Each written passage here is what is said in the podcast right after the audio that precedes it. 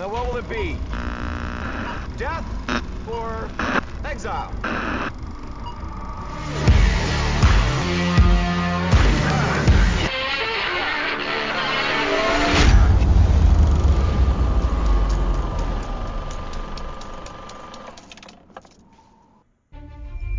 Hey, what's up, everyone, and welcome to the Film Exiles podcast. It's been a while since I said that. Man, it's been a minute. It's been a long time since our last episode. I'm Chris with the Film Exiles. I am excited to be back recording a new episode, a new review. We've missed all of you, we really have, and uh, we promise it won't be so long between episodes. A lot of you guys been hitting us up on Twitter, been beating us up, saying when are you coming out with an episode? So it's finally here. I'm sorry it's me doing it, and it's not Lupe or one of the other guys, but we are back. And as I said, we have missed you. COVID and everything surrounding it rocked us kind of hard. Apparently, some things happened while we were gone. Streaming has really become a thing. Go figure. Yep. The entertainment landscape shifted a little bit. We got this little thing called the Snyder Cut. Wow, interesting. Anyway, um, all, but all joking aside, there's a ton of stuff that's going on, and uh, while we may not be recording every other week anymore, we'll definitely get back into more reviews, talking pop culture, and bringing you guys our hot takes that maybe you'll agree with, and maybe you won't. Um, once again, I'm Chris and I want to introduce our guest. You've already heard him giggling a little bit in the background. he's uh, he's a friend of the show, and uh, sometimes an honorary exile. He's a great guy. He's been in a bunch of episodes. You got to check out his channel on YouTube. He's uh, I'm a proud patron of his. His channel's name is Nader Tot. So I want to uh, welcome Nate to the show. Nate, what's going on, dude? Hey, thank you so much for having me. I am very proud, very thankful to be here, and I just love talking TV and movies with you guys, especially you, Chart. And uh, we got a good one today. Absolutely, and the feeling is mutual. Thank you, and uh, we'll let him talk about his channel at the end. But I will say, if you have an opportunity, hit up YouTube, check out the Nader Todd. As I said, I'm a proud patron, and I love his channel because there's a lot of channels out there that are about hate. That's all they do is they hate, they hate whatever. You know, they hate Star Wars, hate Marvel, hate whatever. Pick, take your pick. You critique stuff. That's what you do. But you know what? You're always fair. You understand why there's fans out there that might like it and you give a good reason why you don't like something. And I might disagree with you sometimes, but I'm like, I still want to listen to what you have to say. So mad respect, man. Well, I appreciate it. That's that's always the uh, the intent is to uh, criticism should be a perspective. It shouldn't be the end all be all. So agreed, agreed. And I and I always like hearing your take. Um, I'm a huge Rams fan, so I can rub it in your face though the rest of the night with the Bengals, right? right. Oh man. Oh man, that's the one thing I can I cannot respect you on. So I, I was I was waiting for it. I was like, he hasn't said anything yet. Ten minutes about it. Uh. Give it time. We'll make some comments the whole night. Uh, although I keep hearing that you know we robbed you, so I don't know. I keep hearing that. Ah, uh, we weren't robbed. It, we just lost. It is what it is. Whatever. Bengals suck. I'll just go with that. That's right. I'll be told by somebody that the Rams cheated. It's fine. Uh, so, somebody. So moving on from the Super Bowl, Nate and I are so pumped to be talking about what we're talking about tonight because the two of us are Trekkies, Trek, Trekkers, Trekkers, Trekkers, Trekkies. Yeah, Nate's a little younger than me, so he calls himself a Trekker. I'm still a Trekkie because uh, I'm an old bastard. Right. Um, but we're pumped, man. We we both like old Star Trek, new Star Trek, cartoon Star Trek. We really don't care. We just yeah, love Trek. Love, love Trek. So we're talking Picard season two. And Star Trek has really, man, it's really started this universe on Paramount Plus now. And we got Discovery, and we got we got Prodigy, we got Strange New Worlds, we got Picard, and we got to talk about Lower Decks at some point in the future because that show's a lot yeah. better than I thought it was going to be. Yep, I um, agree. And Picard's been a little divisive. It's definitely been a little divisive with the fan base, just as Discovery was before, just like the Kelvin universe. Yep um, definitely was a little divisive. Uh, and that's one of the reasons why Nate and I wanted to talk about it because the fans are definitely divided over it. And that's what the Exiles do. We talk about it, we give hot takes, and we're on opposite sides of the fence. You know, I, I liked the show. I liked both seasons. I thought season two was better than season one. And if you look at Nate on Twitter, he definitely was not impressed with season two. oh, man. so what we're going to do is we're going to we're to keep things non-spoiler for a couple minutes and then Nate and I are going to jump over the spoiler wall. Uh, so if you haven't watched the show, listen to our hot take on it first. And then if you got to finish it, go back, go stream it. It's streaming on Paramount Plus right now. And then when you're finished and you get through episode 10, then come back and listen to the rest of our episode because we'll we'll jump the spoiler wall. So so far we're in the non-spoiler part. Nate, real quick, just to kind of I don't know if this is to we can validate ourselves with the fandom. Oh, of course. Um, how long you been a Trek fan? what does Star Trek mean to you? What's your favorite Trek show? Oh man, uh, as long as I can remember, um, the Star Trek was just a connection I had with my dad. Uh, my Right. dad, he he was in the Navy. He was uh, a submariner, and he would be gone, and we would come back, and he would throw TNG on, and we had those those. Uh, there's a VHS set, it's like gray box, silver box, whatever, and Mhm. we'd always put those in, and I remember we would just watch them, and it taught me a lot, and honestly, it really shaped and formed my ideals. Um, and uh, yeah, it's it's uh, you know when I was really sick in the hospital, that was always my go-to. I watched First Contact more times than I can even count. Um, It's a great one. Yeah, It's a good yeah. one. So it's it's been a huge part of my life, and um, it's one of my favorite things, and that's why it can be one of the more frustrating things to Right. watch sometimes. I can understand that. I mean, it's uh, I've been a Trek fan, yeah, same thing since I was very young. My my mother got me both into Star Trek and Star Wars. Uh, she Oh, was yeah. a fan of both, and uh, she was a huge fan of the old the, the original series. So the original series when I was a kid would show up on like network TV. They'd have these marathons, you know, and stuff like that. And even as a young kid, I could tell the show was dumb, like it was campy. Yeah. But I mean, you the ideals that came out of the show, number one, were fantastic. I mean, it had such a diverse cast. You know, um, there was the episode in the original series where the the two guys, the two alien races, were arguing with each other because I'm black on the left and I hate him because he's black on the right. You know, like they had that whole thing. Yep. Um, and and you know, it was amazing that you know everything they did had that slant. You know, they were very there was a social commentary all the time. But it, you know, and also as a kid, you you you see some of that, but you just love the fact that Captain Kirk is larger than life. And Spock is a cool guy with pointy ears, and they go and have space blasters and all this other stuff and ray guns, right? Yep. And then I was, I guess, eight or nine when the Next Generation came out, and I was hooked. I was hooked, you know. And I, and and then I watched every show from there on out. Star Trek always was a show that I wanted to watch, and to varying degrees, I liked some. I wasn't a fan of Enterprise and things like that, but um, it didn't matter. Star Trek always had a special place in my heart. I even liked the Kelvin Universe movies. I, I, you know, they were different, but I understood what they were trying to do with it and where they were trying to go. Um, and if I had to pick a favorite show, got to be Deep Space Nine. D Yep, Space Nine is hands down. Yeah, Same. Darkest of the entire series out of any of them, and it was so cool because like Deep Space Nine decided to go like this serialized storytelling, which Star Trek never did. Right, Yep. like Star Trek, what happened in Episode Five would affect Episode sixty, but it didn't really matter. Like you, you could pick it up in season three or four if you wanted to. Deep Space Nine, when the Dominion War hit, it kind of went holy crap, and like Right. just went to a whole new Changed level. everything. Yep. It totally did. I mean, PTSD was a part of it. That fine line between terrorism and freedom fighter question, like, is is murder okay sometimes when you're fighting for the greater good? Like, it was very all these really deep, dark questions that Star Trek was going to ask, but never necessarily went that hard. Yep. You know, Deep Space Nine went hard on it. And then we'll do one more last kind of, you know, non-spoiler thing.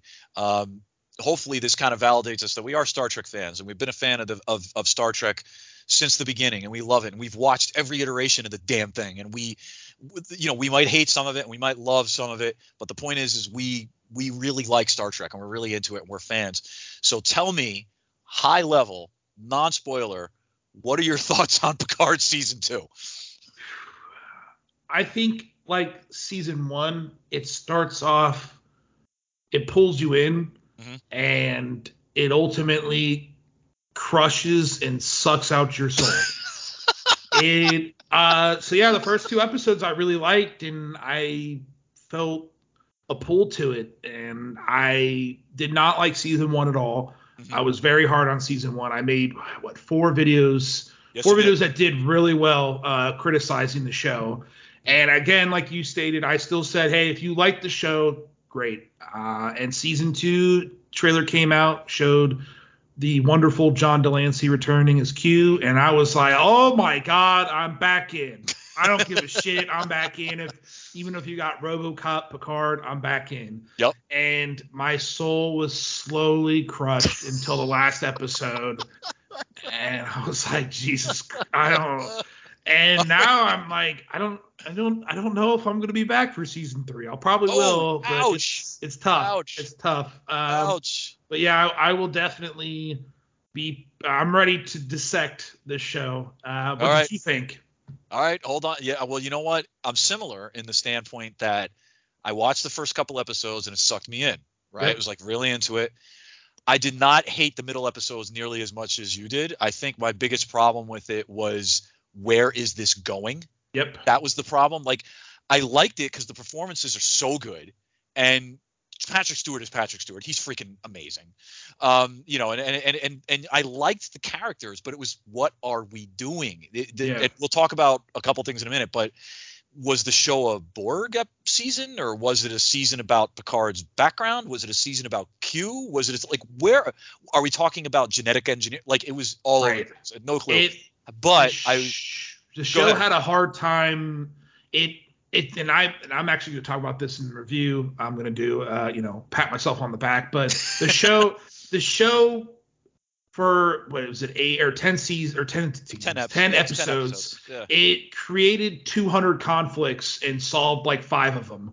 And Yeah. it was like, I, like, wait, what? Wait, what? So what about the first episode? Now we're on this Well, conflict in the sixth episode, you know, and just like, Yeah. it just kept adding it on, and you're like, and, And like you said, the the overarching kind of narrative is like, what what's the point? What are we trying to say here? that's I think that's the you know before we hop over the spoiler wall, I think that's the thing is that by the time we got to the which by the way the penultimate episode and the final episode I loved, I loved them. I thought they were great, and it but it was like what are we?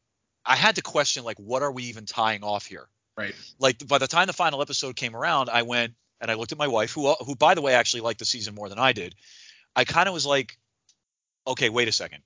like what Yeah. they needed to tie off 50 things and I think they only tied off 3. So I'm not 100% sure. Now, again, I was left with a nice taste in my mouth, a sweet taste in my mouth, because I loved the final two episodes. But I, I, my soul wasn't crushed, but I, I left saying I want to see season three. But I think I only want to see season three because of Patrick Stewart and his cast. That's it Right. that's really the only reason. So anyway, let's let's get ready to hop over the spoiler wall. So now you heard from the two of us. So you got Nate who's like, no, soul crushing. I'm telling you, I think the show is definitely worth a watch, uh, especially if you're a Star Trek fan. But you better go in with some expectations that you might not get what you're looking for. Let's just say that. So let's get ready to hop over the spoiler wall. If you've watched the show, great. If you haven't, pause us right here. It's on Paramount Plus. Get yourself to episode 10, finish that sucker off, and then you can come back and watch us and you can listen to our review. So hopping over, and now we're past our high level thoughts. It's time to dissect this bitch a little bit. So, um, one of the things I wanted to start with before we start ripping the story apart, because I think we're going to do that. Um, I would like to say, and you can disagree with me here, Nate. I thought the performances were actually pretty kick ass during the the whole. I I really think they nailed it with this cast, and the cast had a very good chemistry.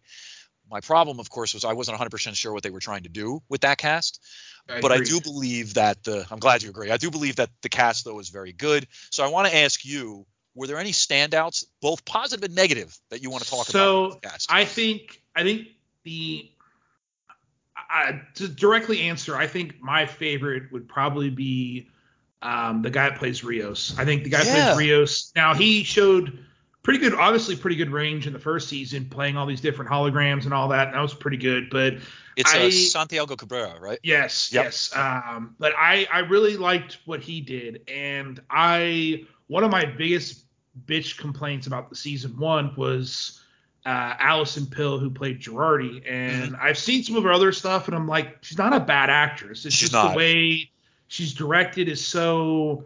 It's that new.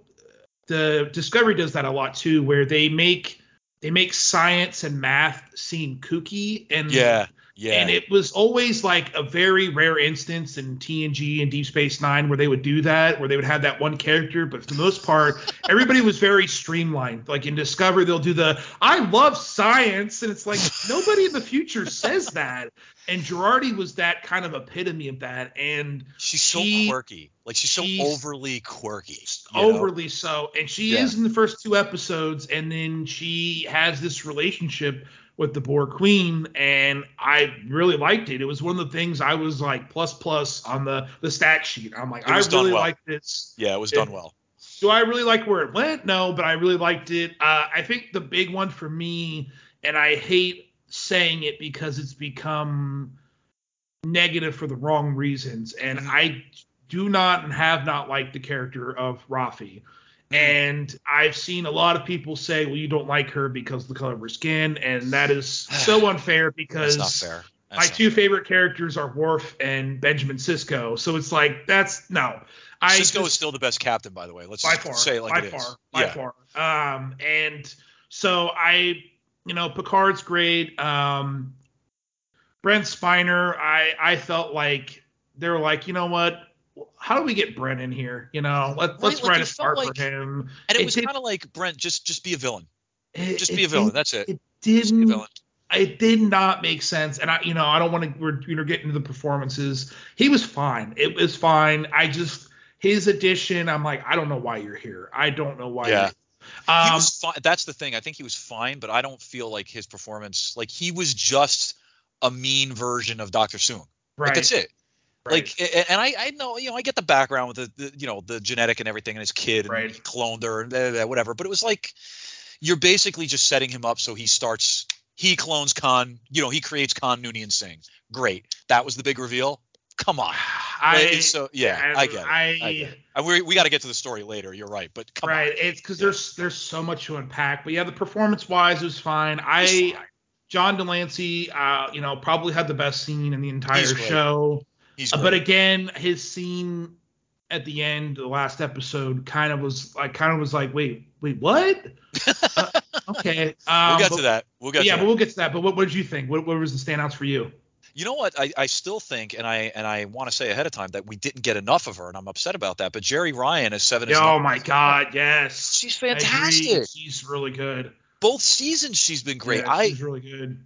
I'm in the middle of a rewatch of Voyager right now, and oh man. uh, I'm in season five, and it's it is definitely not as good as TNG or DS9, but it's a Right. good show. It's It a good show, and she brings something to that. Like she could have just been a robotic Borg the entire Right. time, and she's not. And you can see the growth between who she was then and the Seven of Nine that she is now. Well, they they brought her on too for this this sex appeal, and she's and Jeri Ryan to her credit, and she she goes beyond that. You know, She she's like, totally yeah, I am attractive, but I can also act. I also have great character work, and she does really good. And I agree. I- I, wish she was in Picard more.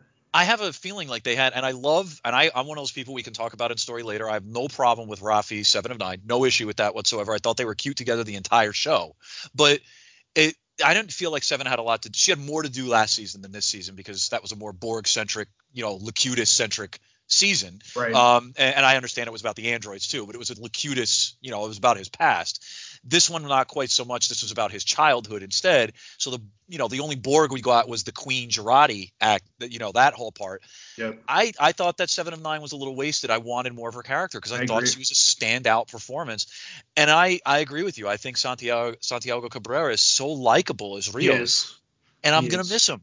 I'm Yeah. gonna miss him. It- I'm gonna well that and you know that's another part that I really didn't understand is they gave us two seasons of these characters and you know I I didn't I think Rios is probably the only one I was close to loving but then Yeah. they're all shipped off yeah, and you're like, wait wait what and, And then you know they they go off and whack Elnor towards the beginning, and he was cool. I liked Elnor. Elnor's yeah I it, he's but- he's killed to make Raffi upset. It. but You know. again yeah it's I I don't I, yeah I that's the part I didn't really understand because it's like they only knew how to put Raffi in one mode and that was anger Anger. and That's it. it. feels very misplaced in the Star Trek universe. And, And, Michelle Hurd, by the way, does well. She's Yes. not bad with the material, but like you said, she's just unfortunately I found I found Raffi to be a one note character. She's either mad at. Picard or she's angry because Elnor's dead. Like that's it. And then at the end, oh, I love everybody, I forgive everyone. Okay, that's cool. No, definitely agree on both Jeri Ryan and Michelle Hurd. I think that you already mentioned John de Lancie, and we know every scene he was in, he gave it 100%. he did. and I I loved everything he did. And I think when you're talking about performances, we can talk about where we wanted the show to go and what we wanted the story to be. Patrick Stewart is freaking phenomenal. I he is. oh my god, like it, it's everything he did. Even if I hated the scene, Patrick Stewart. Yep. Like it doesn't. It, it's even when I was questioning what they were doing with his childhood and everything. The like the scene when he put the rock back, I almost cried. Yeah. I was like, just he's so good. Everything he does is good, and uh, he's old as hell. And whenever time finally catches up to Patrick Stewart, we are going to be losing a, a treasure because he is just amazing at everything he does. And I yeah. agree. I, it's hard to believe because John de Lancie's like 72 and Patrick Stewart's in his 80s, and it's like they look great for their age. They really do. Uh, They, they do.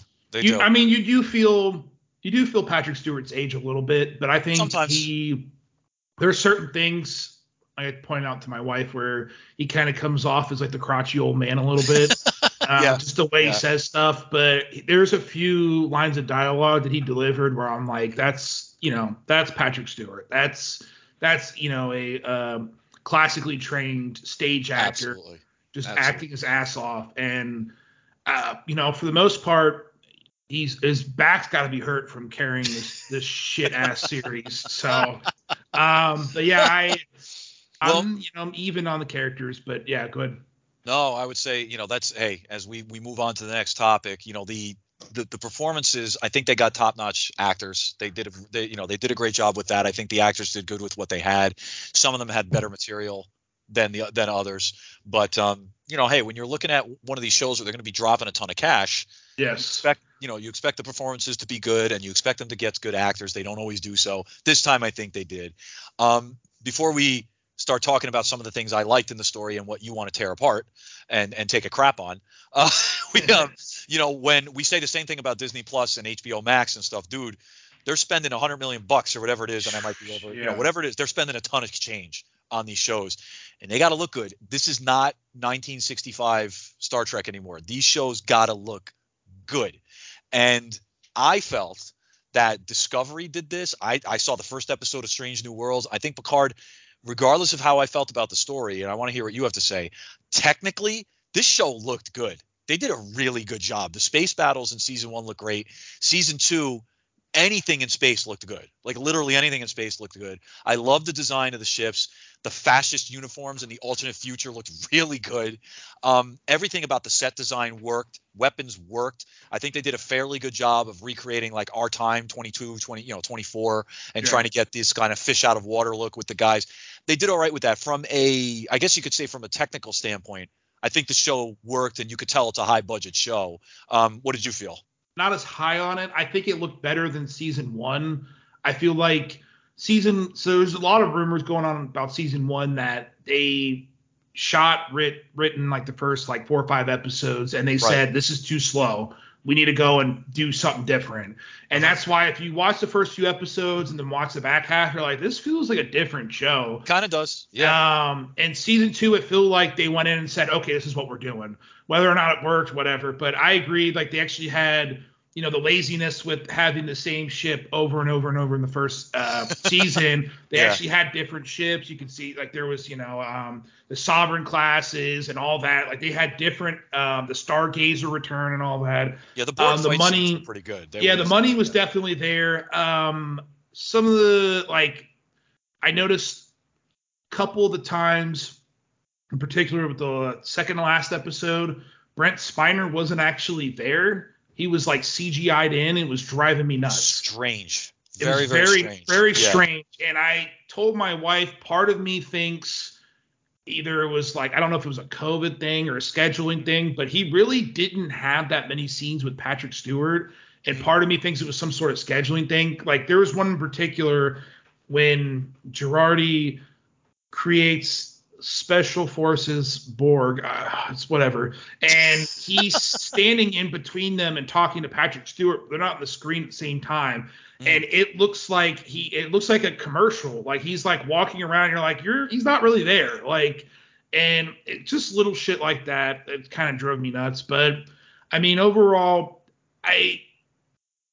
I would say it's probably like a like a six out of ten in terms of that, especially when you look at like Strange New Worlds. Like Strange New Worlds, I was like, whoa, like the Enterprise sets, the the the cinematography, like with the mountains with Pike in the beginning, um, that was Well- all more impressive to me. The one thing I will say, and I'll agree with you on that, is I think with Strange, you know, when you're combine, comparing the two shows, Strange New Worlds is definitely supposed to be, you know, Star Trek right Yes. before Kirk Yep. comes in. They're they are boldly going where no one has gone before. and It's they're gonna back to episodic for sure too. Yeah, it definitely is, and we could talk about that in a minute. But yeah, it's um, you could definitely tell that that show is going to be a little more lush. They're definitely going to go, you know, more old school, and they're going to do it with today's CGI, with today's effects. Right. I think I think Picard was trying to do something a little more. I think they were trying to go smaller, a little more self-contained. So I'm forgiving them a little bit more Right. on that, um, especially because some of the battles looked really good. I thought in the chateau, I thought the battle actually did look pretty good. Um, it was shot dark. It was dark, so it's it's a little Very hard. dark. Yeah, it's Very, really very dark. dark. Yeah. Like Game of Thrones last two seasons, two episodes. yeah. Right? Like, um, but still looked pretty good. Um, and I thought the cloaking and decloaking of the ship looked good. I, you know, I, and I still think, you know, like the costumes didn't look like plastic, you know, No. like rubberish. And I, thought- like the uh, the Stargazer set looked good when they were walking Yeah, that looked hallway and Yep. the uh, the Yep. the retrofit version of it. It looked pretty good. Yeah, I It agree. did. Let's just say we're in somewhat agreement because I, I might feel a little bit better, but we're in somewhat agreement that they spent money on the show. They wanted Yeah. it to look good, you know, and it, and it's definitely worthy of 10 episodes of a premier flagship show on the streaming platform. So that's, yeah, okay. All right. Was, they, you know, we disagree, like I said, on some things, but yeah, we definitely feel that they decided to spend some money on the special effects, and we saw it. Um, so now, this is this is where Nate and I are. Nate's going to take a crap on everything. I'm sure. Oh man. we got to break down the story of the ten the ten episodes because that's what Star Trek's ultimately defined by, right? It's the stories, and and I know that the original series and TNG, Next Generation, were episodic, and but these they were great when you got a really banger of a story, and there were 23 episodes, and I get that in a season, but when they had a banger of a story, man, did they have a banger of a story. Yep. Deep Space Nine decided to go, uh, you know, uh, serialized, and God, we know how well that turned out. So it's really got to be the story has to carry Star Trek in addition to the chemistry between the characters. And this, I'll let you go off on it a little bit. Even though I liked this season, what the hell were they trying to do? Like, I, I- think the biggest problem I had was, like you said, it starts okay, and then some of the episodes in the middle got a little boring to me because I was like, what What are you doing? Like, we get Right. land your plane. Seriously, land your plane. And adored the final two episodes. But why did I need the middle five to get there? Why? Right. And what were they trying to accomplish? And then you have this whole side thing with Dr. Soong, and what the fuck? Yeah. like it was so I I was so confused. I was so con- like not that I was confused at the story because it was kind of simplistic, but I just didn't know. You started this whole thing with Q. He's he loves Picard. He likes him. Whatever. He's a pet. They said that at the end of all good things. Cool. We get that. But then we kind of like ignored that that was even happening for like five for Yeah. like five episodes. So I um, go ahead. So, so Picard is bricked up because of a past trauma, and he's having a hard time finding love with his Romulan housemate, Laris, That's whose weird. husband is now completely not even relevant to the show. Okay, weird, bro. fine. It's weird. He's then called to an anomaly where the Stargazer and a fleet of ships are, where a Borg diamond comes out with a person with a covered mask that we later find out is Jurati. hmm And before something happens and he tries to blow up the ship to kill the Borg, he's saved by Q and taken to a alternate reality where the Mhm. Federation is now the Confederation. And why it's not the mirror universe, I don't understand. And then says if you don't go back in time to 2024 and stop something from happening, this is the future you'll be in. So then they steal the Borg Queen that the Confederation has and do the slingshot method from the voyage home to go to 2024 to find a Watcher, which was told by Guinan, who looks nothing like Whoopi Goldberg, who doesn't know about Picard, even though they met Picard in the 1800s. Yeah. Why did we forget about Time's Arrow? I Like, why did we just forget that Arrow? well, and? I'm Like- I'm frustrated too because somebody said, "Well, this is an alternate timeline." They clearly did not listen. It becomes an alternate timeline. It becomes one after Renee Picard's- Picard. Right, right. right. so I okay. So, anyways, so I, I, like again, 'cause if you say it out loud, you sound like you're fucking crazy. Like I'm like I'm like I need some medicine or something. So she tells him about the Watcher, which actually the Borg Queen told him about the Watcher, and it is Laris, but it's not really Laris. It's a woman called Tallinn or Ta- Tallinn, right? And she is watching over Renee Picard, who is Picard's long lost ancestor, who's an astronaut going on the Europa mission, but is not about to because she's got deep depression issues. Even though she really had deep depression issues, they wouldn't let her anywhere close to a rocket. And she's going to discover some sort of genome bacteria or something that's going to save the oceans and change the world, which we know really doesn't change anything because humanity blows itself up in World War III anyways. And we learned that from First Contact. after that. Yeah, Remember? yeah, the eugenics wars too. We know we know about that from First Contact, and Strange New Worlds even mentions it. And then Picard, they let Renee Picard do it, or they they protect her. Oh wait, no, no. Q enlists the help of uh, Adam Soong, and Q holds over a thing on him to stop Picard. Oh, by His- the way, that's literally basically he's doing it just to fuck with Picard. Like that's it. So I, I mean, to me, that's what it felt like. It was like I'm really doing this just to throw a roadblock up. And so Soong decides to Oh. try to run him her over with his Tesla and hits Picard, and Picard goes into a coma. And it's later revealed that Picard, as a, as a child, was repressing memories of his mom getting hung, and then felt regret because he was the one that let her out. And Which, then by the way, is probably the part I actually liked. I actually liked that, but why? Oh my Why? god. And then they all come out into the future to learn that the Borg Queen was Jurati and she had come to stop a cataclysmic event in the last 20 minutes of the final episode of the season. And it, and, and basically, it's all that so Q can give Picard this journey, right? So he could, uh, It's like, so- telling me Picard at at 90, whatever years old he is, has He's like 120. He's That's like right. 120 years he's old. 120. That's right. And it's why, like at this point, he hasn't like figure himself out. Like we've we've had these episodes already in Star Trek where he was trying to figure out who he was, and the episode Brothers right after Best of Both Worlds, Right. abducted by the the Borg. Where's his brother at? Yeah. Where the fuck was his brother? His brother was a huge Well, part of his life. Yeah, so I, I that's actually what I said don't that to my understand. wife. I was like, "Where's his brother? Like, right, where's his is he- brother at? is he off like you know running the freaking I- vineyard? like, I don't know what's going on." And it's so weird because I I've heard the argument a lot by people, and it's my least favorite Star Trek argument, and I'm sure you've heard this is you are too attached to canon. And Yeah, I have that. I have I have two two thoughts about that. One, then why the fuck call it Star Trek? If you are not going to pay attention to the characters that make Star Trek, call it something else. Make it Andromeda, which is exactly what happened with Andromeda. Was it was an actual Star Trek show and they couldn't make it the way they wanted to. They called it Andromeda. Andromeda. I remember that Just show. do that. Or the second argument I make is why do you pick and choose canon things to add like Gary 7? If you know what fucking Gary 7 is from the original series, then you should know 10 forward was not a fucking street.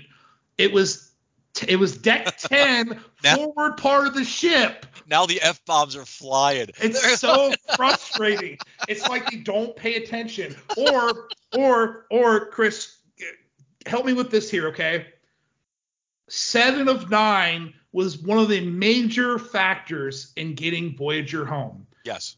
They would not allow her into Starfleet. But the Federation works with the Borg at Yeah. the end. That doesn't make any sense. All Nobody basically thought, based on Picard being like, "Hey, everybody, stand down." hey, everybody stand Yeah. down. And I told I told my wife, I said, could you imagine you're just sitting there on, you know, the Shinjo, the shit job bucket, whatever the fuck you're on, and uh, hey, we got a call uh, for the Stargazer. They said, um, let our shields down and let the Borg enter our systems. What?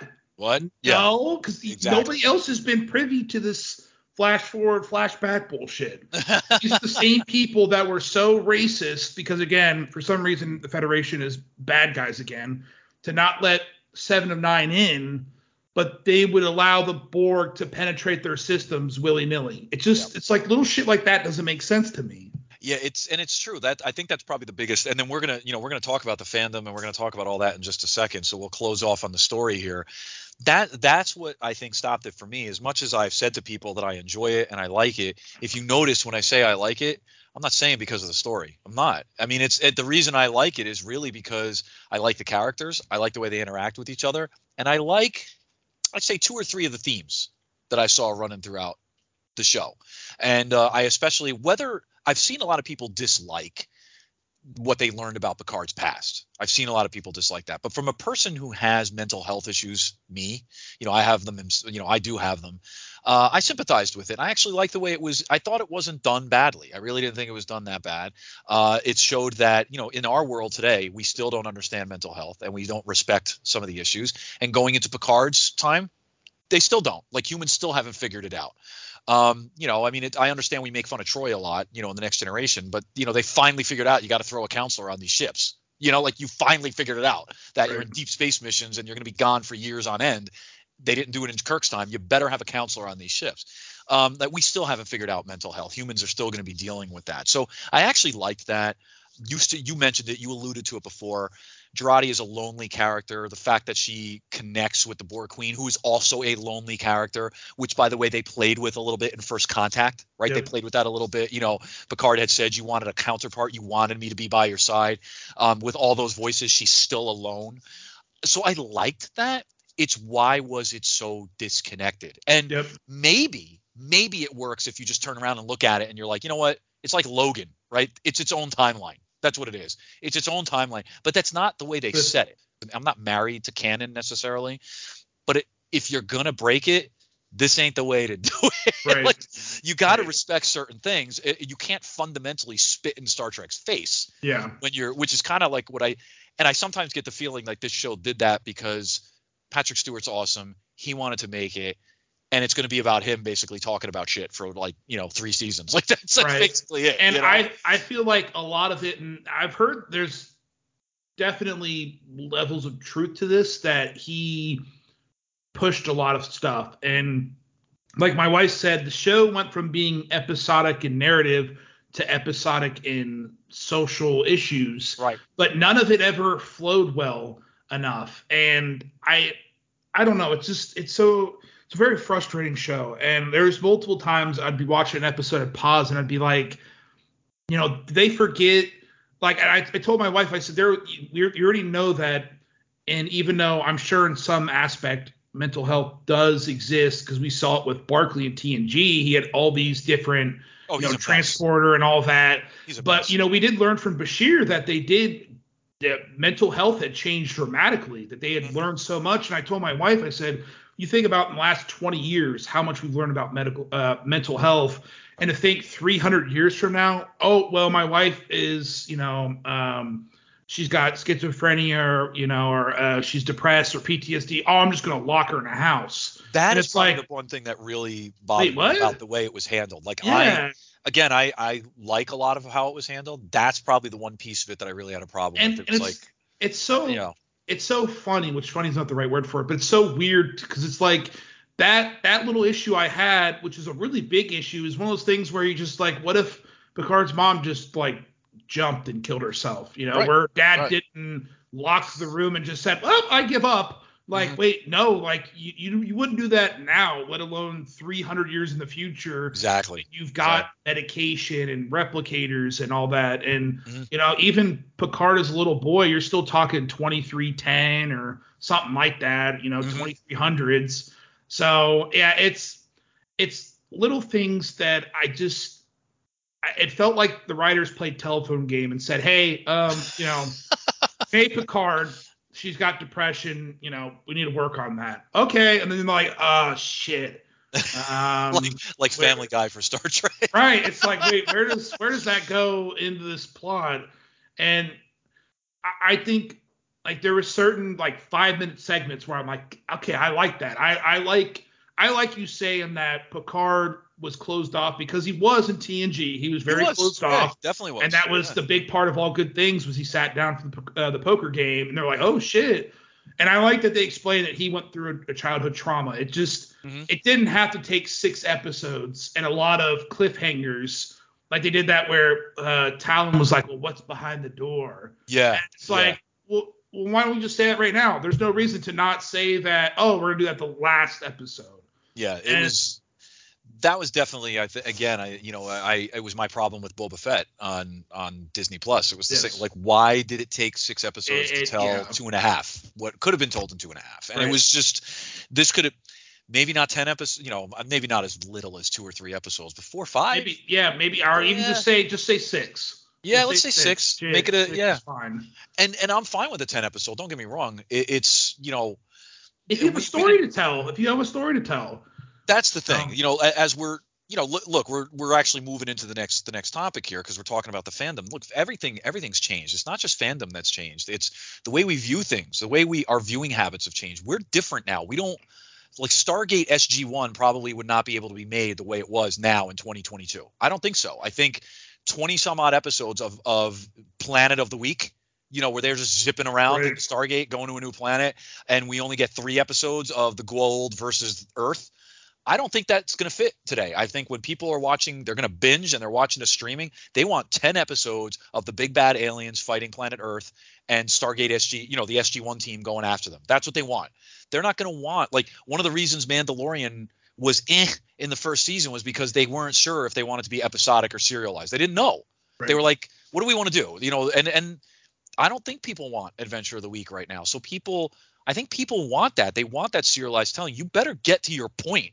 In if you're going to go 10 episodes, dude, by episode four or five, the people aren't feeling it. They're not going to finish it. right? You know, it's and if they are, they might do what you did, like you're finishing it out of like almost like obligation because you love Picard. So you're like, I'm going to finish it because it's Star Trek. That's it. That's not a good reason to have somebody finish. it, no, no, it's you not. know, no, Obligation is never a good reason. yeah, I don't think. Now, I was feeling that in the middle. I was like, this is getting a little slow, and I want to watch the next episode because I want to get to it. Episode nine and ten, I re- I want to repeat. I did really like, even with the failings that you mentioned in the previous segment. I still liked it because I thought it was just, you know, fr- I think from a performance standpoint, I liked the nostalgia. I just liked the way they closed it off. But it, it still was not a fully satisfying ending because they left the whole. You you went you freaking you had all this other stuff happen and you didn't Yeah. you decided not to close it off. Um, that being said, you know, I think the fandom does have a point. I wanted to ask you about this. Look, this is not old school Trek anymore. It's not. I think Strange New Worlds is the only thing we've talked about that really feels like old school Trek. Discovery ain't it. It's not. Lower Decks is definitely not it. It's not old school Trek. The Kelvin timeline, that ain't old school Trek. Beyond is probably the closest that we get to old school Star Trek. Um, I don't know, man. What do you? What's your feeling on this stuff? People think that this new line of Trek that's been going on since Discovery that it changed the way Trek was seen, and to me, and uh, obviously, you- I think By the way, do you uh, consider the Kelvin movies with that with Discovery or no? Are you considering that separate? what what do you mean? Like when you're talking Oh. about this new quote unquote this new Trek, No, are you saying no, are you so saying the, Kelvin's part of the that or moment just okay? the moment Spock went into that wormhole, the black hole, is when everything changed. I Okay. couldn't. Oh, that I, and I actually like the movies. When people are like, "Oh, I do too, yeah. I like them," I because Yeah. the moment they did that, I'm like, "You have an excuse for everything. Yeah, you can don't give blow everything shit. up. You can blow Yep. everything up. I don't care." Um, because I could at least say, well, I could see why this is different. You know, I know that there's parallel universes. We saw it all the time in all the Star Trek series. But Mhm. for me, the Star Trek writing changed with Deep Space Nine. Deep Space Nine went serialized storytelling. It's what changed dramas and thrillers and action and all that. And it did it right because the story was always good. It, it could even and even when it wasn't, when there were certain aspects of Deep Space Nine I didn't when it like, was silly, even when it was silly. it Yep. was still better than this Yeah. shit. It was still it still connected to you on a human level. And like and I you know, interrupted you. You were talking. Go back to Discovery because I did interrupt you. So go back to that when you were about yeah. about what? I, I you were going on that path with Discovery and everything, and you were comparing it to Deep Space Nine and stuff. And I kind Oh, well, I just I I, just like, think like I think people think that the new age of Trek changed with Discovery, and no, it changed with Deep Space Nine. With Deep Space Nine, because then Enterprise started bringing in serialized storytelling too, and that's when Enterprise started becoming good. Was when they actually started doing what would we do these long season arcs. Was it as good as Deep Space Nine? Obviously not. And Voyager was pretty similar when they started having the three or four episode Yeah, they did. blocks. Yep. Um, so you don't have to just go, oh, go oh, episodic. You just got to have good storylines. And like you mentioned, there would be in Deep Space Nine, the one I used for with the example when I was talking to my dad last about it was uh, in the Pale Moonlight. You still had a classic. story that was confined in an episode, but worked with the arc of the season, and you still had the character dilemmas that Star Trek uh, brings up. And it wasn't just, oh, hey, you know, what if we pick a red daisy or a yellow daisy? It was like, no, like people are dying. Do I want to bring more people in to help? You know, the very basis of it, Mhm. or, and and bring another species into a war, or watch my own people slowly die off.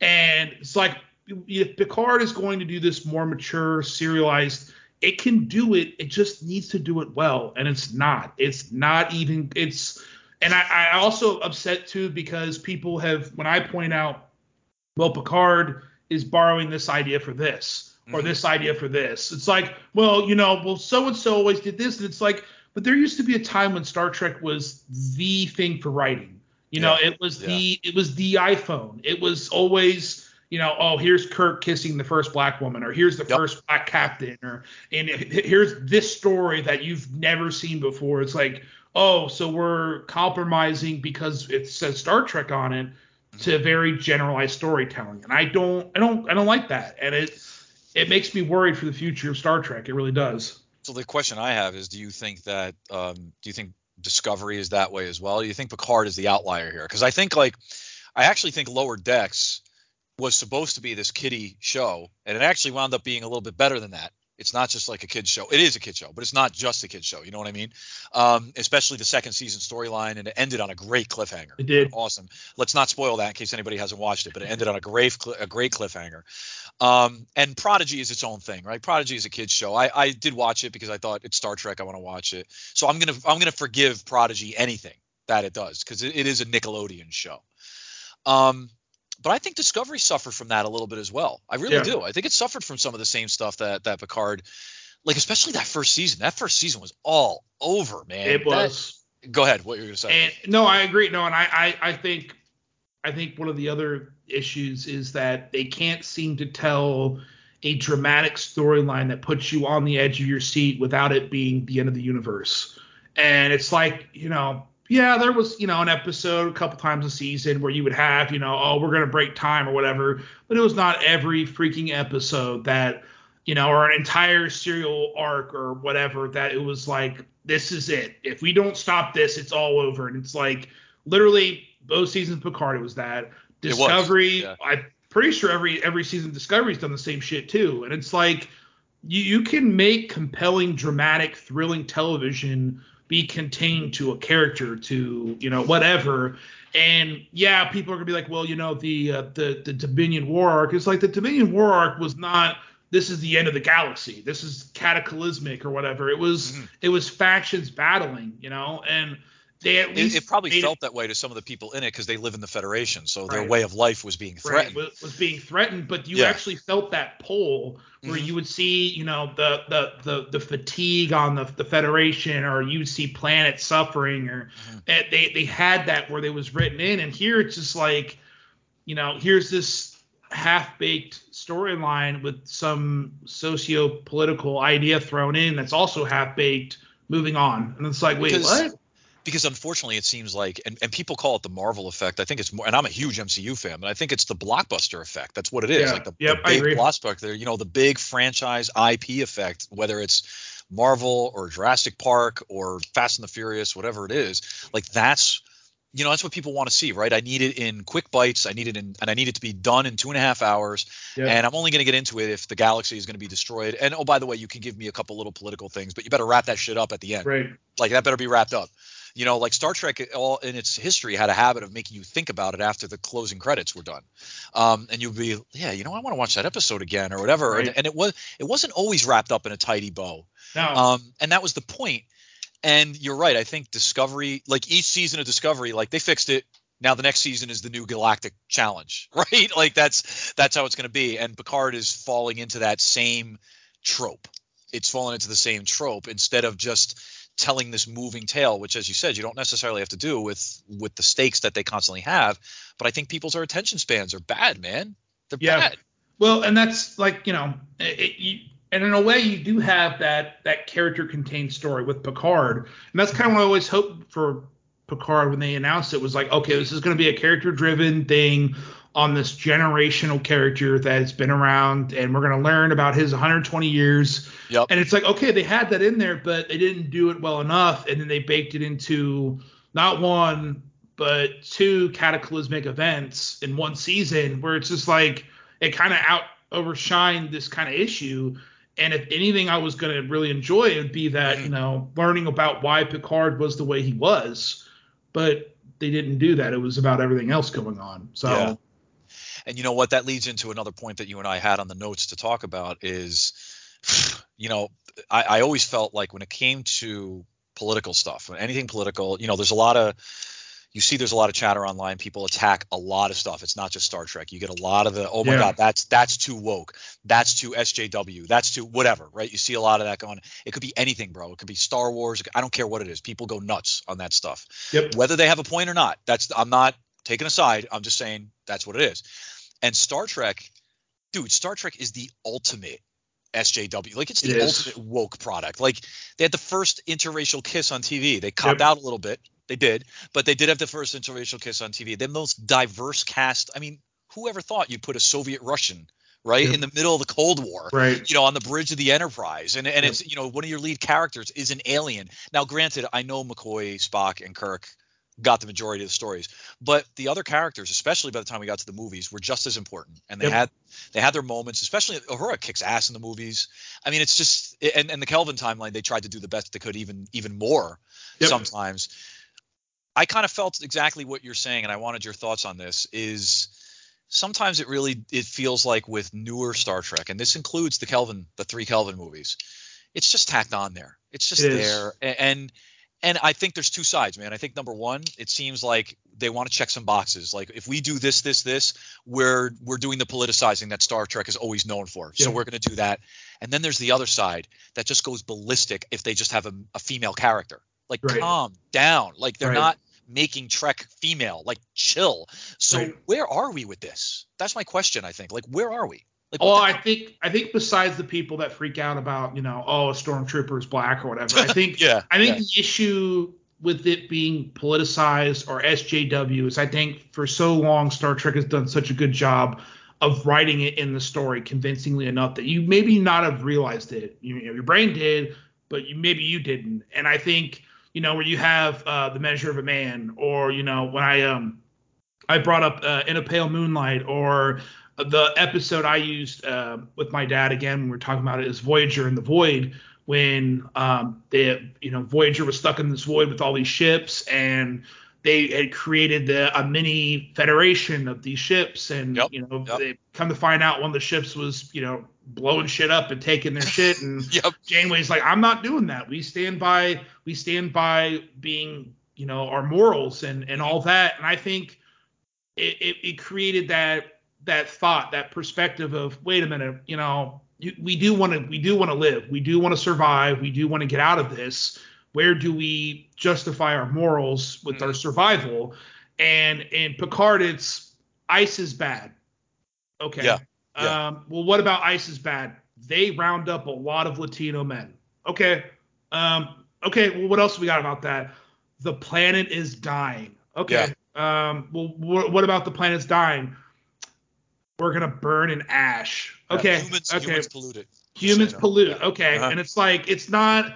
You know, and, and you know, the, the, another episode I, I use a lot is the one with uh, Captain Ransom, where Ransom was using the alien pro um, bodies, they're like ectoplasm, to supercharge the warp engines. Mhm. And I remember bringing that episode up, and somebody's like, "It's no different than if you were on like a hunting excursion, you shot a deer and you ate the deer."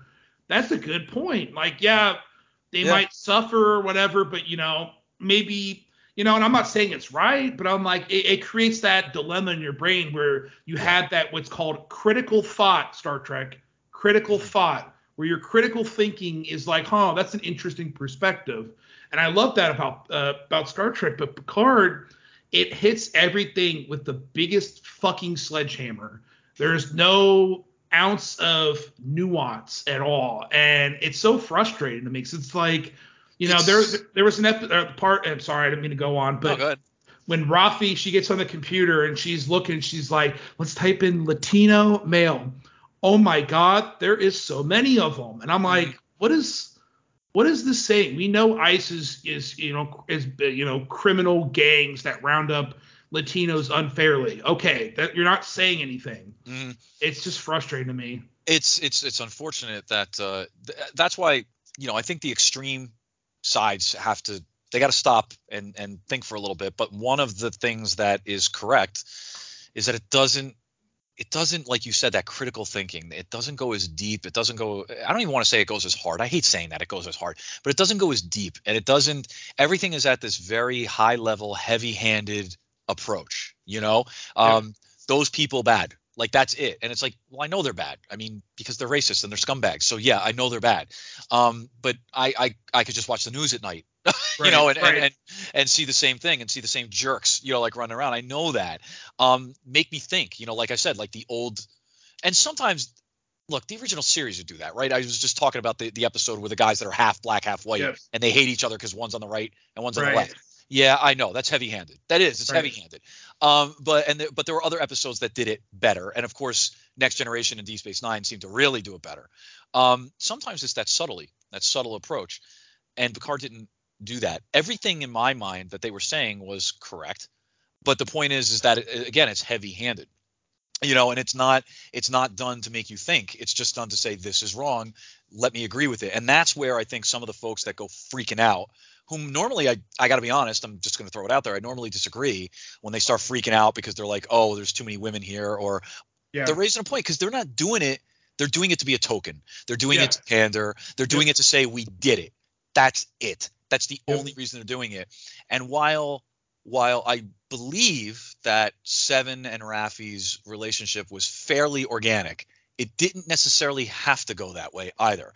And it my wife loved it she thought it was great and i wasn't offended by it i thought it was fine but it was like did you have to like did why did you do that did you do that to check a box yeah. or we it felt or like in, it. in exactly like in season three are we really going to see the payoff of this now like are No. Raffi and seven going to be awesome or is this going to be like no they just Right. made out and it's done like just so we could say we had the two Right. characters do it And I, that's I think that's where a lot of the firestorm comes from. Is Yeah. is it's not woven in on in organically where it feels like it's part of the story. It feels like it's a it's an executive saying, hey, you know, there's this demographic that's not being uh, represented, and there are 100 million percent should be representation of every demographic, especially in Star Trek. If you have any issue with that, I don't know what to tell you.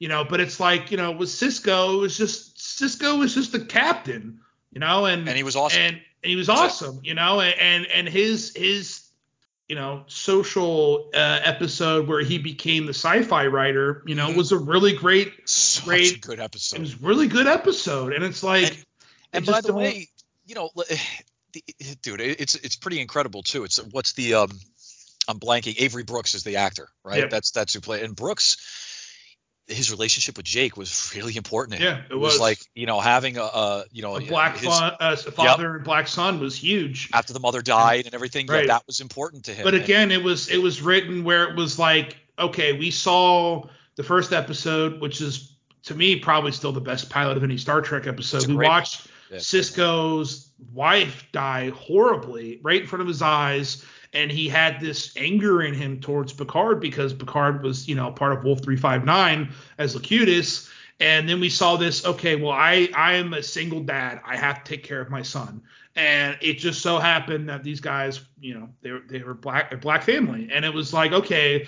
And you know, with Raffi and Seven, you know, as an example, it's like, you know, was it one of those things where their relationship was, oh, you know, Seven saved Raffi and Mhm. you know, and she smiled and she's like, oh, that's a cute smile or something. It was literally like, oh, season finale, they're holding hands. It was like, wait, did I miss something? Did I? that's what i mean like they they, if they it was go ahead if it was if it was the other way around where we saw season two where they were going through you know season two they were almost like the running around couple where they were Yeah. just running Yeah. around LA we would have saw that in season one and then ended in season one I'm like oh okay okay I see it Yep. um but yeah it's just it's weird that's the thing. I think is, you know before we move to the next topic, I I I applaud it. I like it, and again, I I like the two characters. I have no problem with them being together. Um, I just didn't feel, even though they spent so much time together in season two, I didn't feel it was going in that direction. Uh, and then it happens, which love can happen that way, right? So let's Yep. say it, it can happen that way. But it just kind of felt like why was that was that done for a reason though like that's that's that it's that kind of stuff that if if star trek is going to do that let's end it on that if star trek is going to do that kind of stuff where it's just doing it to do it right then it's losing a piece of what made Star Trek so special I agree. for so long. Uh, why we were so proud as Star Trek fans to have a black man as the first cap, you know, first black captain. Why we were so proud to have Janeway as as a woman captain and control her own show and be a badass. By the way, Yep. uh, for all seven seasons, even though she made a couple of stupid moves, um, Yeah. she was still a badass. Um, you know, we're proud of that stuff as Star Trek fans to say, hey, we did all, you know, our our franchise that we love Right. did all that stuff, and they they hopefully sometimes they screwed up, but they did it right for the most part. Um, just don't don't do it because you're going to pander. Be Right. you know do it do it right, and everybody you're 100. percent The representation needs to be there. That's what Star Yeah. Trek is hundred about percent. Hundred absolutely what Star Trek needs to be. That's what they are about. Um, you know, the underserved, whatever you, you know, all of those Star Trek. There's so many, rep, there's so much representation throughout Star Trek history with that. Don't lose it. You better not lose it because it, Yep. it slaps Star Trek in the face. But it also slaps Star Trek in the face. I think if you're just doing it to pander too.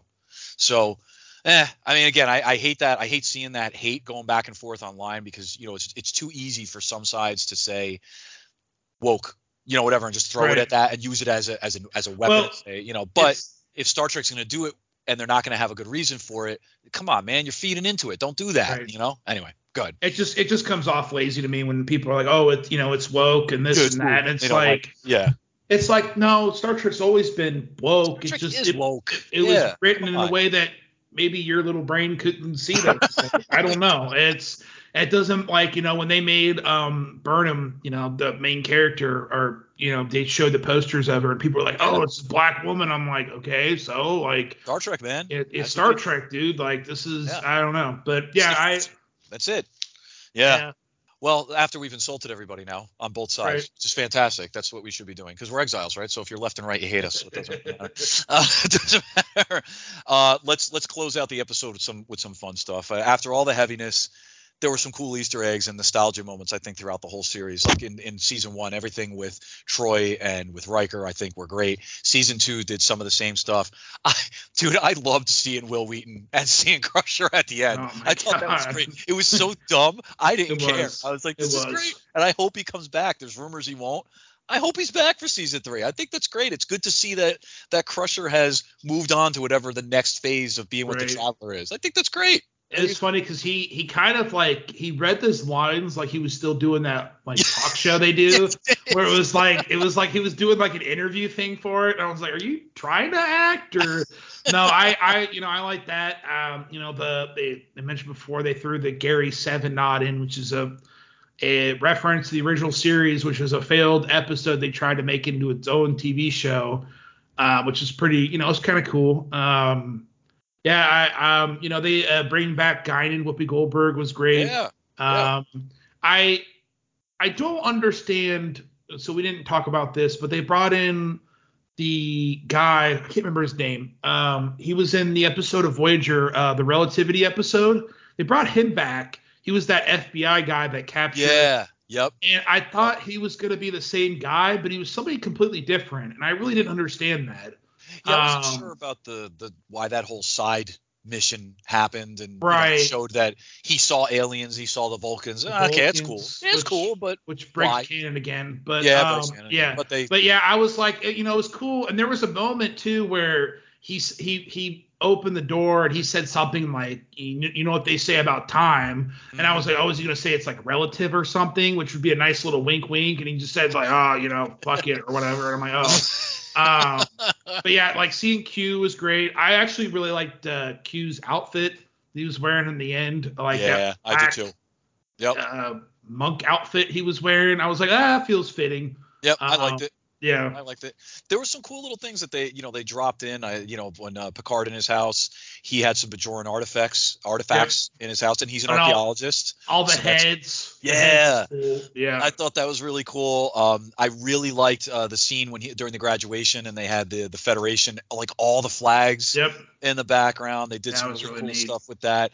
Um, there were there were just so, I thought that there were some really awesome moments. Picard saying, "Let's see what's out there."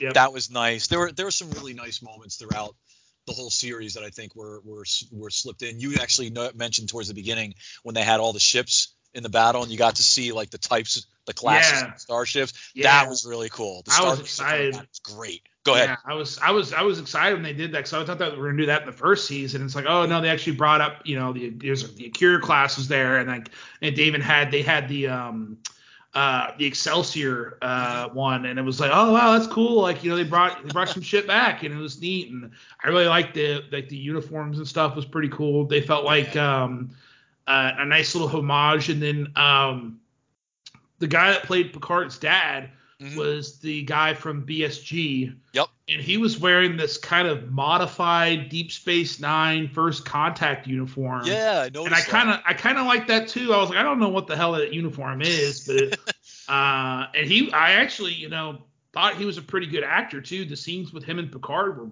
really good. I thought. very good. Um, Very, very good. Um, yeah, and that you know the little twist that he was his dad was kind of neat too. Yeah. So. I thought that was do- that was well done. I really I liked everything. Uh, I would say if you know if we're talking Easter eggs or nostalgia stuff, everything between Picard and Guinan, perfect. Yes. yes. Perfection It was great. Uh, I, I thought the actress that played the young Guinan was a little too separate from Whoopi Goldberg for me, Yes. but Patrick Stewart made it work as always. You know, I, I I think the the separation came that they didn't link their characters properly. Like like Yeah. you said, they they ignored Time's Arrow for some reason, yeah, and Yeah. they they like Guinan was always a character that was kind of of, of influence. Mhm. And they changed that to well, she was like this rebel without a cause, and I'm like, that's not Guinan's character at all. Uh, I know. But, but yeah, Whoopi, like I, I I didn't mind them doing the thing with Whoopi where you know she was a younger actress. That's fine. Uh, That's but fine, it was good. yeah. It was good seeing Whoopi. She looked great for her age, and she looked like she was having fun. Yeah, I think she was having a blast and she was definitely connecting with Stewart. You could tell that. Uh, Yeah. The last little Easter egg I'll mention again, you know, these nostalgia slash Easter egg things. Uh, the I really liked when they were in the fascist timeline that you know our Picard he collects. He's an archaeologist. That's what he Yep. does. He's into history. That Picard collects the skulls. The skulls of his enemies. I was like, Jesus, here's like Gul Dukat's head, and was awesome. um, Oh, they have like. Martok's head or something. Yep. Uh, I forgot who they had. I was like, oh shit, like Alec, right? Has Sarek's skull. yeah, I'm like, Oh, man, it was a mess. That's yeah, and he had like freaking Romulan and Vulcan slaves and shit. I'm like, oh man, that's have? I think he had the Grand Negus' skull. skull. yeah, he did. That's So. I I gotta ask you on a on a, a separate link, kind of going back. It's sort of Easter egg, but not really. Did you have an issue with them not calling it the Mirror Universe, even though it was kind of a Mirror Universe? I guess you know before we close off, I I did and I didn't. Like I at first I kind of was like, why don't we just call this like because is that what the Empire turns into? It turns into Confederation. I mean, Right. according to Deep Space Nine, not really. It stays the Terran Empire and falls. Right. So I think that's when I kind of was like, you know what, this is Q. It's a it's an alternate timeline. It's not a parallel universe. It's actually a timeline that got screwed up. Uh, So, okay, I'm fine. I, I like that. I'm fine with and, it. and I think Yeah. it was an, a great excuse to throw Confederate into Confederation. yes, is what is what they wanted yes, to do too. exactly it. It's Right? exactly. So, Yep. which I Yeah. always I always crack up that uh, when they're about to um, exterminate the Borg Queen in this crowd, and Picard's like getting into it, he's like cheering them on. I'm like, dude, this is so weird, dude. Like, it's so goofy. But yeah, I, there's there's some nice little Easter eggs in there. Um, You got to say one last thing. I know that uh, seven and nine. I think she's the one that uh, she makes a quick name drop for our boy General Sisko. So Benjamin Sisko has obviously come back, right? So it's it's really cool to hear an on screen. Well, I guess that was actually during the the new timeline. She's the president, so she says something about General Sisko. so it's oh yeah, cool. It's pretty cool to hear that that in, in that timeline he becomes a general and probably slaughtered a whole bunch of people. right. But um, so but- there's a Sisko alive somewhere. Not that Avery Brooks would ever come back, but I know it's sad. It's sad. That ain't right. and we need him back. We need him Yeah. back. Um, no, I think that uh, that that is one thing that Picard did well in season one. They almost brought tears to my eyes when he was talking with Troi and Riker. I thought that was fantastic. Yeah. And season two, they just squeezed enough of the Easter eggs in for me to feel a little nostalgic at times and just Yep. be like, "Oh, that did that was good." to, to was good." blind you a little bit from the car wreck you're witnessing. Yeah. What do you What do you think? You know, I'll say this: I've heard and I've read in a couple places that uh, the entire cast, with the exception of Wil Wheaton, is coming back for Yeah. season. Three. So if they're all coming back now, okay, based on what we just saw, where they're not 100% sure where they want to go with their stories, Right. what are we going to see? Where we go? Yeah, I because I mean we saw that teaser trailer that revealed that you know they were coming back, and we saw the brief snippet where um, Riker and Picard are holding phasers, and they're like, "Are you ready?" It's like, yeah, you know, better time than ever, whatever. Yeah, I I think part of me is excited because I do love that crew, but then the other part is like, how much are they paying you guys for your dignity to go out the window? Like, do we really want to see these old, you know, 70 year old actors in their outfits? Like, Brent Spiner was so pushing it as data. Like, it's like, dude, you, uh, you're So overweight. Yeah, and yeah, it's, and- it's just- Yeah, yeah. it, it's like, so is he gonna not be? Well, I mean, Data's technically dead, but B4 Yeah. is still alive, and in the Kelvin timeline, we learn that Data's, uh, you know, captain, the new B4 Data's captain of the Enterprise F, and that timeline still exists because that's Kurtzman, and Kurtzman's the one that's in charge of this universe. But I mean, the one I most wanted, and I've long, long wanted, was Worf to come back in some aspect. Yeah. Um, so you know, seeing seeing Worf and Michael Dorn's age really well. He's in He probably the best shape he's ever been. He's probably the one that's in the best shape besides LeVar Burton, which I would love seeing again too. Um, yeah, I, I just don't know how you make that into a season. You know, you can't run off the aspect of look, look, look. You, you know, you see him, look, look. Like my only thing is for the I love, of God. those guys, like you Yeah. said. I mean, and, and I'm hoping it's not just as we said, like it's not just an Easter egg. And you, they were pushing it in Nemesis, man. They were pushing it in Nemesis. You know, they all like, look tired and old in Nemesis. Like, Yeah. God, I'm not fit to do 10 hour shooting days. and I, I don't know if, you know, if nostalgia will prevail showing a bunch of 70 and 80 year olds on a bridge with in tight suits as they're sucking for air. like, and I don't think they're going to do that. I, I think my only thing is, for the love of God, can we please not talk about the Borg like anymore? Like, Yeah. they've I think beaten that horse so dead.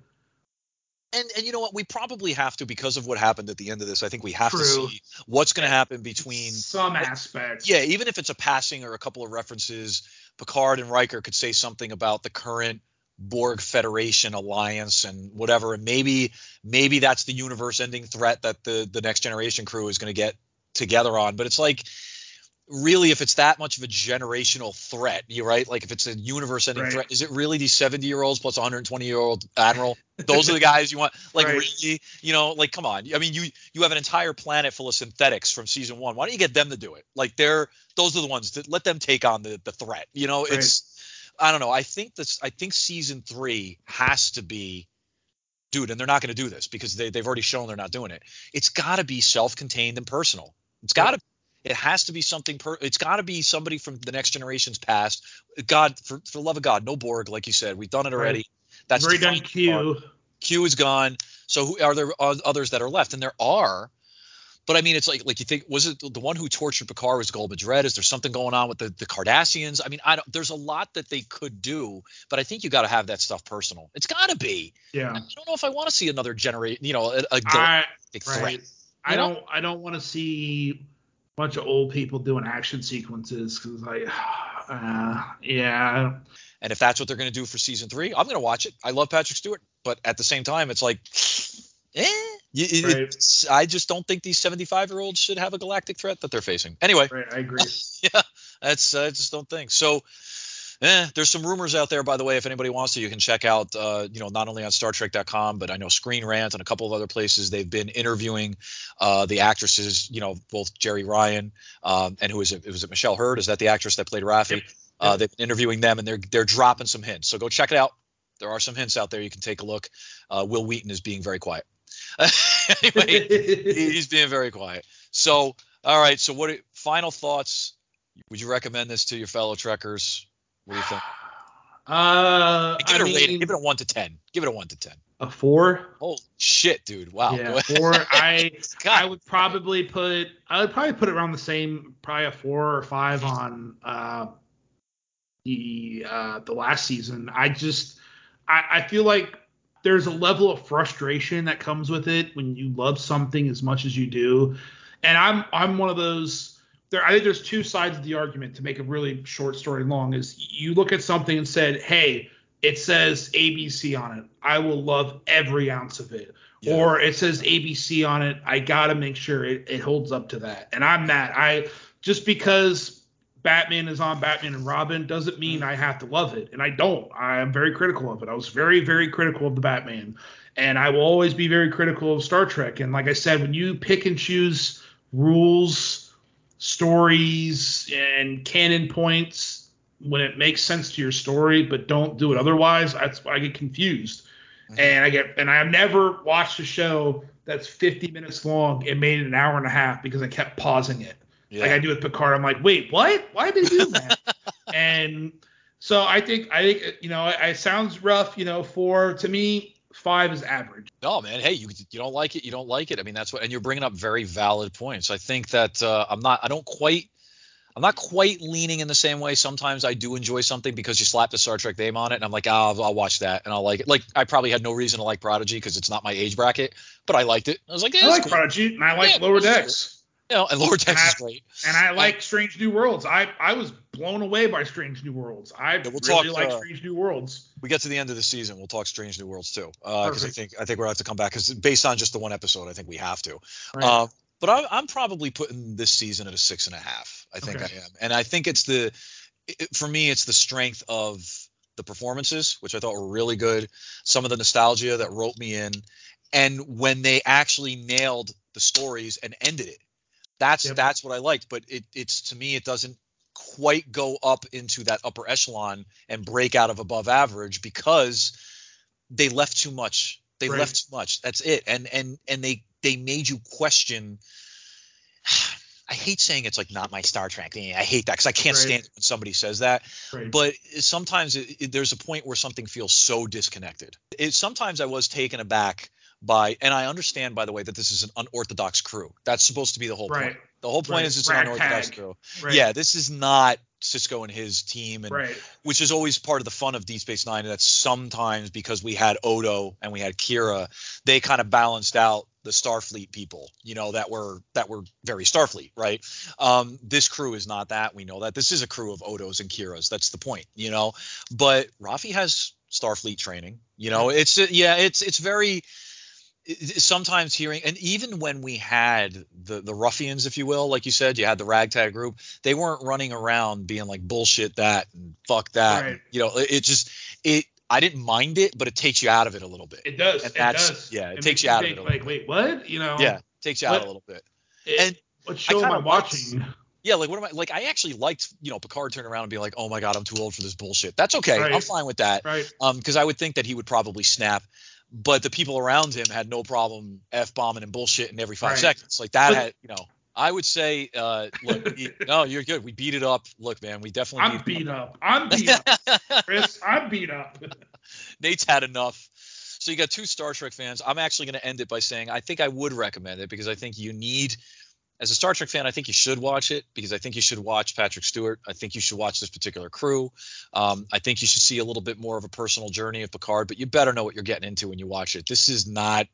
It ain't your daddy Star Trek. It's definitely something different. So thanks for joining me on the Picard journey, man. And I know it was painful for you to revisit it. So thanks. Uh, that's what I'm here for. I, I like my suffering in many kinds. definitely uh, a where where can everybody find you not only on YouTube but uh, on Twitter if they want to agree with you or blast you for your Picard? Oh man, yeah, it's uh, at the underscore Nader Tot uh, YouTube Nader Tot. Uh, help me blow up. Um, you know, watch my videos. I got Star Trek, Star Wars.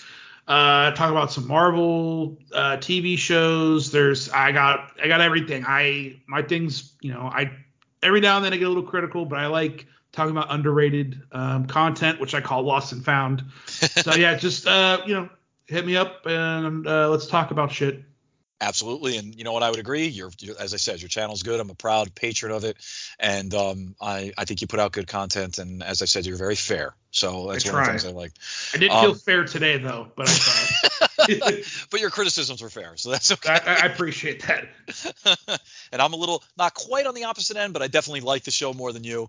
Um, so I would definitely go out and say, hey, watch it if you're a Star Trek fan, and then you can shit on it later and blast me if you dislike it. Uh, but I think you'll at least love Patrick Stewart as always. Um, thanks for being on another episode, guys. We appreciate all of you again. We hope to get some more content out and a lot quicker and hopefully a lot more frequently than we have. Uh, you can check us out, The Film Exiles, at the film Exiles, just like that, both on Twitter and the Vero social media app. You can find me, Chris, on Twitter and on Instagram at the same place. I'm at chart6363. Trekkers, we're going to beam everybody up. Scotty, take me home for the love of God. This place is an effing mess. Everybody out there, take care of yourselves. Till the next episode, stay exiled.